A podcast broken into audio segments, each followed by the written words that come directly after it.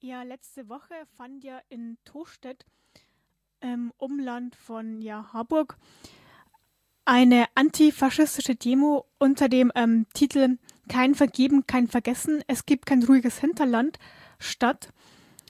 Und ich spreche jetzt hier gleich mit Annika, einer antifaschistischen Aktivistin, die auch gute Kenntnisse hat über Tostedt zum Hintergrund dieser Demo und wie die Demo gelaufen ist. Ja, ähm, hallo Annika. Hallo.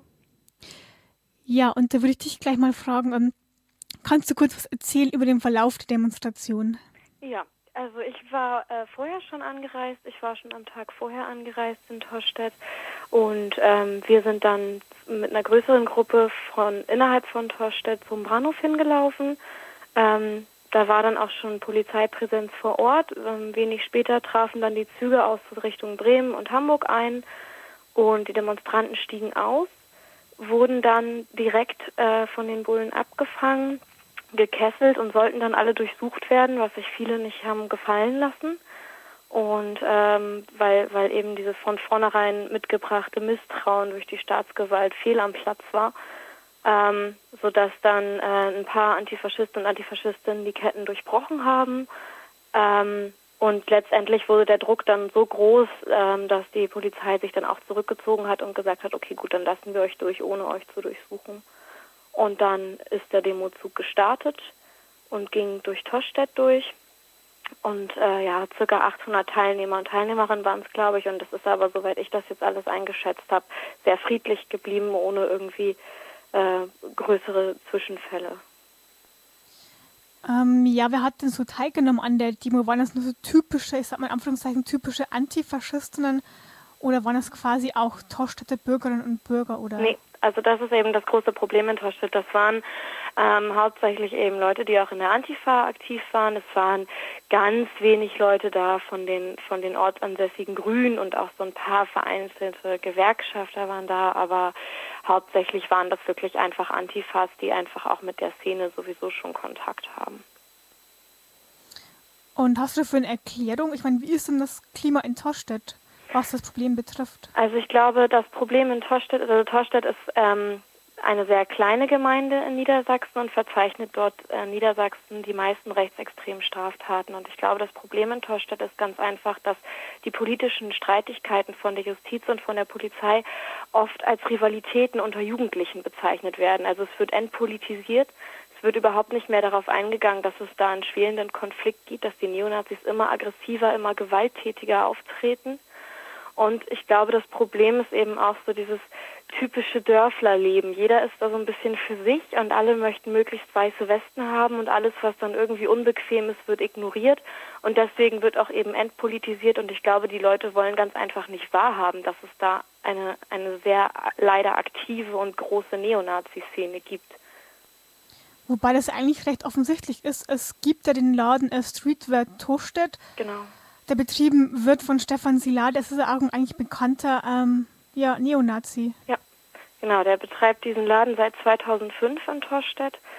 Und äh, Sila war auch vorher schon aktiv, äh, bis, bis die Organisation dann 2000 verboten wurde bei Blood and Honor. Und ähm, ja, das ist natürlich offensichtlich. Ähm, es ist also es ist, wirklich schwer zu erklären. Es, es gibt äh, gab auch schon Unterschriftenlisten die gegen diesen Laden, aber ähm, ich glaube, was in Torstedt auch nochmal so ein spezielles Problem ist, das geht so ein bisschen mit dem mit der Definition von Extremismus einher. Ich glaube, ganz viele Bürger und Bürgerinnen ähm, scheren da links und rechts einfach über einen Kamm und sagen, nein, das ist alles extremistisch, das wollen wir alles nicht. Und dadurch werden dann eben auch Antifaschisten kriminalisiert und können überhaupt nicht richtig Fuß fassen, weil sie sowieso von vornherein schräg angeguckt werden. Und dann lässt man diesen Laden eben äh, von, von Bürgerseite aus in Ruhe und macht lieber nichts und verscherbelt sich lieber hinter seinen, seinen weißen Gardinen. Und dann ist die Welt in Ordnung. Also das ist so mein Eindruck. Ja, kannst du mir mal kurz schildern, so was war gab es denn so ähm, für ähm, oder an Neonazi-Aktivitäten, so abgesehen, dass es den Laden da gibt, ähm, wie treten die denn auf in Torstedt? Mhm. Also es gibt zwei kleinere Organisationen, einmal die Gladiator Germania und es gibt den Nationalen Widerstand Torstedt. Ähm, wobei die Gladiator Germania, das ist mehr so, das ist mehr so eine Schlägertruppe, eine rechtsradikale. Und der Nationale Widerstand Torstedt, die haben dann durchaus auch äh, Verbindungen zur NPD. Und das Ganze läuft unter dem Dachverband der Nationalen Sozialisten Niedersachsen. Und diese beiden Gruppierungen, die Gladiator Germania und Nationaler Widerstand Torstedt, die treten dort massiv auf ähm, und äh, schrecken eben auch nicht vor Gewalttaten zurück. Also im, im Mai 2010 ähm, wurde zum Beispiel in Wischstedt, das ist ein Nachbarort von Torstedt, äh, die Wohnung von vermuteten politischen Gegnern durch Nazis gestürmt. Und die haben dann dort mit Schlagstöcken und Spaten auf die Bewohner eingeschlagen. Zwei von denen mussten anschließend, also von den Opfern mussten anschließend im Krankenhaus behandelt werden. Ein Monat zuvor ist ebenfalls ein Haus gestürmt worden in Hollenstedt. Ähm, das sind so die krasseren Sachen und die alltäglichen Sachen sind einfach Bepöbelungen von, von linksalternativen Jugendlichen, Bedrohung. Ähm, wenn man wenn man in Torstedt irgendwie auf eine Party geht oder so, dann äh, muss man fast schon damit rechnen, dass irgendwelche Nazis aufkreuzen und anfangen Stress zu schieben und und sich prügeln wollen. Also es ist ein sehr aggressives Auftreten. Jugendlichen werden eingeschüchtert ähm, und die sind einfach extrem präsent. Und äh, ja, also das ist eben auch so dieses Problem an diesen ländlichen Strukturen, ähm, da können sie ganz gut Fuß fassen, weil sie einfach jeder kennt jeden und auf diesen Dorfpartys, da kommen sie dann eben hin und äh, können dann da irgendwie ihren, ihren, ihren fremdenfeindlichen Müll vom Stapel lassen so, und haben eben, sind da eben gut vernetzt einfach. Wie ist es denn so mit der Presse? Wird das dann eigentlich so ernst genommen, diese äh, Szene, oder wie oder wird überhaupt darüber berichtet, wenn jetzt nicht gerade eine Demo stattfindet zum Beispiel? Da wird schon drüber berichtet. Ähm, also Stefan Sieler zum Beispiel, der ist äh, jetzt ja im, ich glaube im Februar wieder verurteilt worden, weil er gegen seine Bewährungsauflagen unter anderem verstoßen hatte. Ähm, da war dann schon äh, ein Artikel drüber in den Harburger Nachrichten, aber ähm, die äh, Presse, die verlässt sich natürlich auch ganz stark auf Angaben von Polizei und äh, in der Polizei ist dieses Thema einfach nicht nicht als politisch irgendwie präsent, sondern einfach nur als wie gesagt Jugendrivalitäten. Und äh, dadurch, dass die Presse sich eben auch auf Polizeistimmen stützt und da ihre Informationen herholt, ist es auch in der Presse stark entpolitisiert und vieles wird auch wird auch einfach gar nicht abgedruckt. Also es sind dann wirklich nur die die größeren Geschichten wie eben irgendeine Verurteilung oder wirklich ein, ein, ein stark gewalttätiger Übergriff, über die dann berichtet wird. Also könnte man das so verstehen, es gibt auch gar kein richtiges Bewusstsein eigentlich. Ähm wie tief das eigentlich schon sitzt, so in Torstedt? Ich glaube nicht so richtig, nee. Also beziehungsweise äh, wollen es die Leute wahrscheinlich einfach nicht wahrhaben. Ich glaube, das ist so ein bisschen der Punkt, dass ähm, die sich das nicht vorstellen können und, und so schlimm ist das doch eigentlich alles gar nicht. Ich glaube, das geht so ein bisschen in die Richtung. Ja, und ähm, kannst du noch ein bisschen was sagen zur ähm, Person von Stefan Sieler? Der ist ja ja, interessant ist das falsche Wort, aber der hat ja schon eine gewisse Geschichte hinter sich. Ja, ähm, das war äh, ja unter anderem auch Anlass zu der Demo. Und zwar ähm, ging es ja nicht nur darum, ein Zeichen zu setzen gegen die Nazi-Aktivitäten, sondern es ging auch darum, äh, an Gustav Schneeklaus zu erinnern. Das war ein ähm, Obdachloser, der im März 1992 von Stefan Sieler unter anderem Stefan Sieler verprügelt worden ist und der dann einige Zeit später im Krankenhaus seinen äh, Verletzungen leider erlegen ist. Dafür hat Sila sechs Jahre Haft bekommen.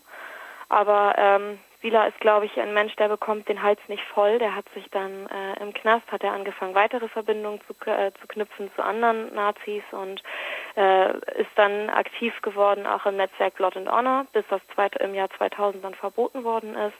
Hat dann 2005 diesen Naziladen eröffnet und ähm, Sila ist, glaube ich, einfach jemand, der, ähm, ja, ich glaube, wie gesagt, dass das jemand ist, der den Hals nicht voll bekommt und der einfach auch ein sehr aggressives Auftreten hat. Ich selber äh, habe ihn glücklicherweise noch nicht kennengelernt persönlich, aber äh, ich weiß, dass er ähm, auch nicht davor zurückschreckt, Waffengewalt eben anzuwenden, nach wie vor. Und ich halte diesen Menschen für sehr gefährlich einfach, weil auch ähm, er so eine so eine Art Redelsführer darstellt für die für die Nazis vor Ort.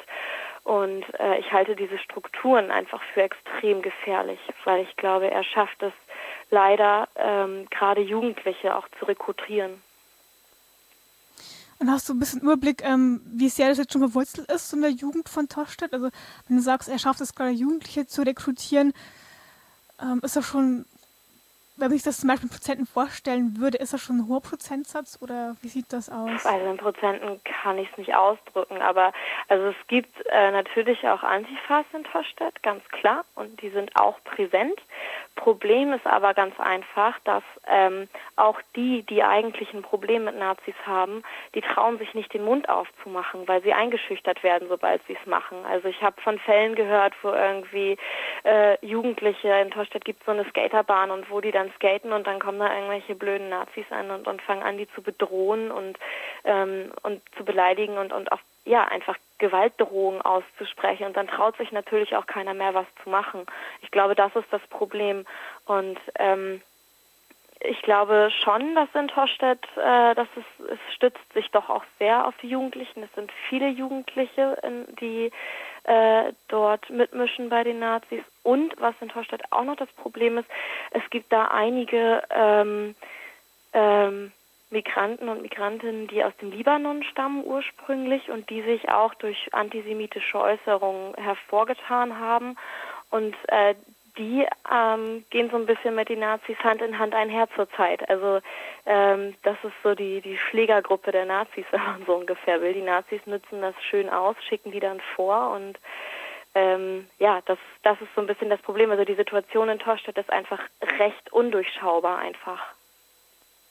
Ja, und kannst du mal so kurz sagen, wer hat eigentlich zu der Demo aufgerufen oder welche Gruppen waren da beteiligt?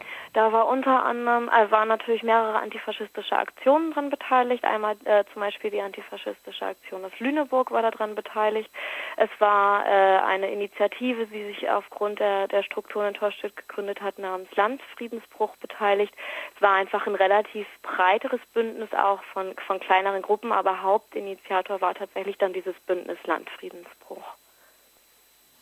Ja, und wie ist das? Ähm, kannst du sagen, ob es noch eine weitere ähm, Arbeit gibt von diesen Gruppen oder endet das mit der Demo sozusagen? Ja, also ich, ähm, so genauere Daten oder irgendwas habe ich jetzt keine, aber ähm, es wurde auf der Demo auch schon angekündigt und das halte ich auch für sehr, sehr wichtig, dass man jetzt in Torstedt auf jeden Fall am Ball bleibt und dass man es nicht bei dieser einmaligen Demo belassen darf, sondern dass man da kontinuierlich und immer wieder und auch massiv auftreten muss, um einfach zu zeigen, es gibt auch noch ein anderes Torstedt, es gibt auch noch das Torstedt, was sich gegen diese Nazi-Strukturen wehrt. Und ich glaube, es ist ganz, ganz wichtig, dass man da immer wieder wie gesagt, am Ball bleibt, vor allen Dingen auch um ähm, um die Öffentlichkeit zu erreichen. Das ist, glaube ich, eben ganz, ganz wichtig, damit die Bürgerinnen und Bürger in Torstedt eben merken, dass ähm, links eben doch was anderes ist als rechts. Und man muss einfach Aufklärungsarbeit leisten. Und das glaube ich auch doch, dass die Organisationen da am Ball bleiben werden. Nur genaueres Daten oder sowas. Also ich kann mir gut vorstellen, dass auf jeden Fall auch nochmal eine Demo kommen wird, aber ich, ich weiß es einfach nicht. Es ist nur eine Vermutung. Ich gehe aber mal stark davon aus, dass sich da definitiv nochmal was organisieren wird. Ja, okay, dann vielen Dank an dich, Annika, für die Information. Gerne. Und ja, ich bedanke mich für das Interview. Ja, bitte, bitte.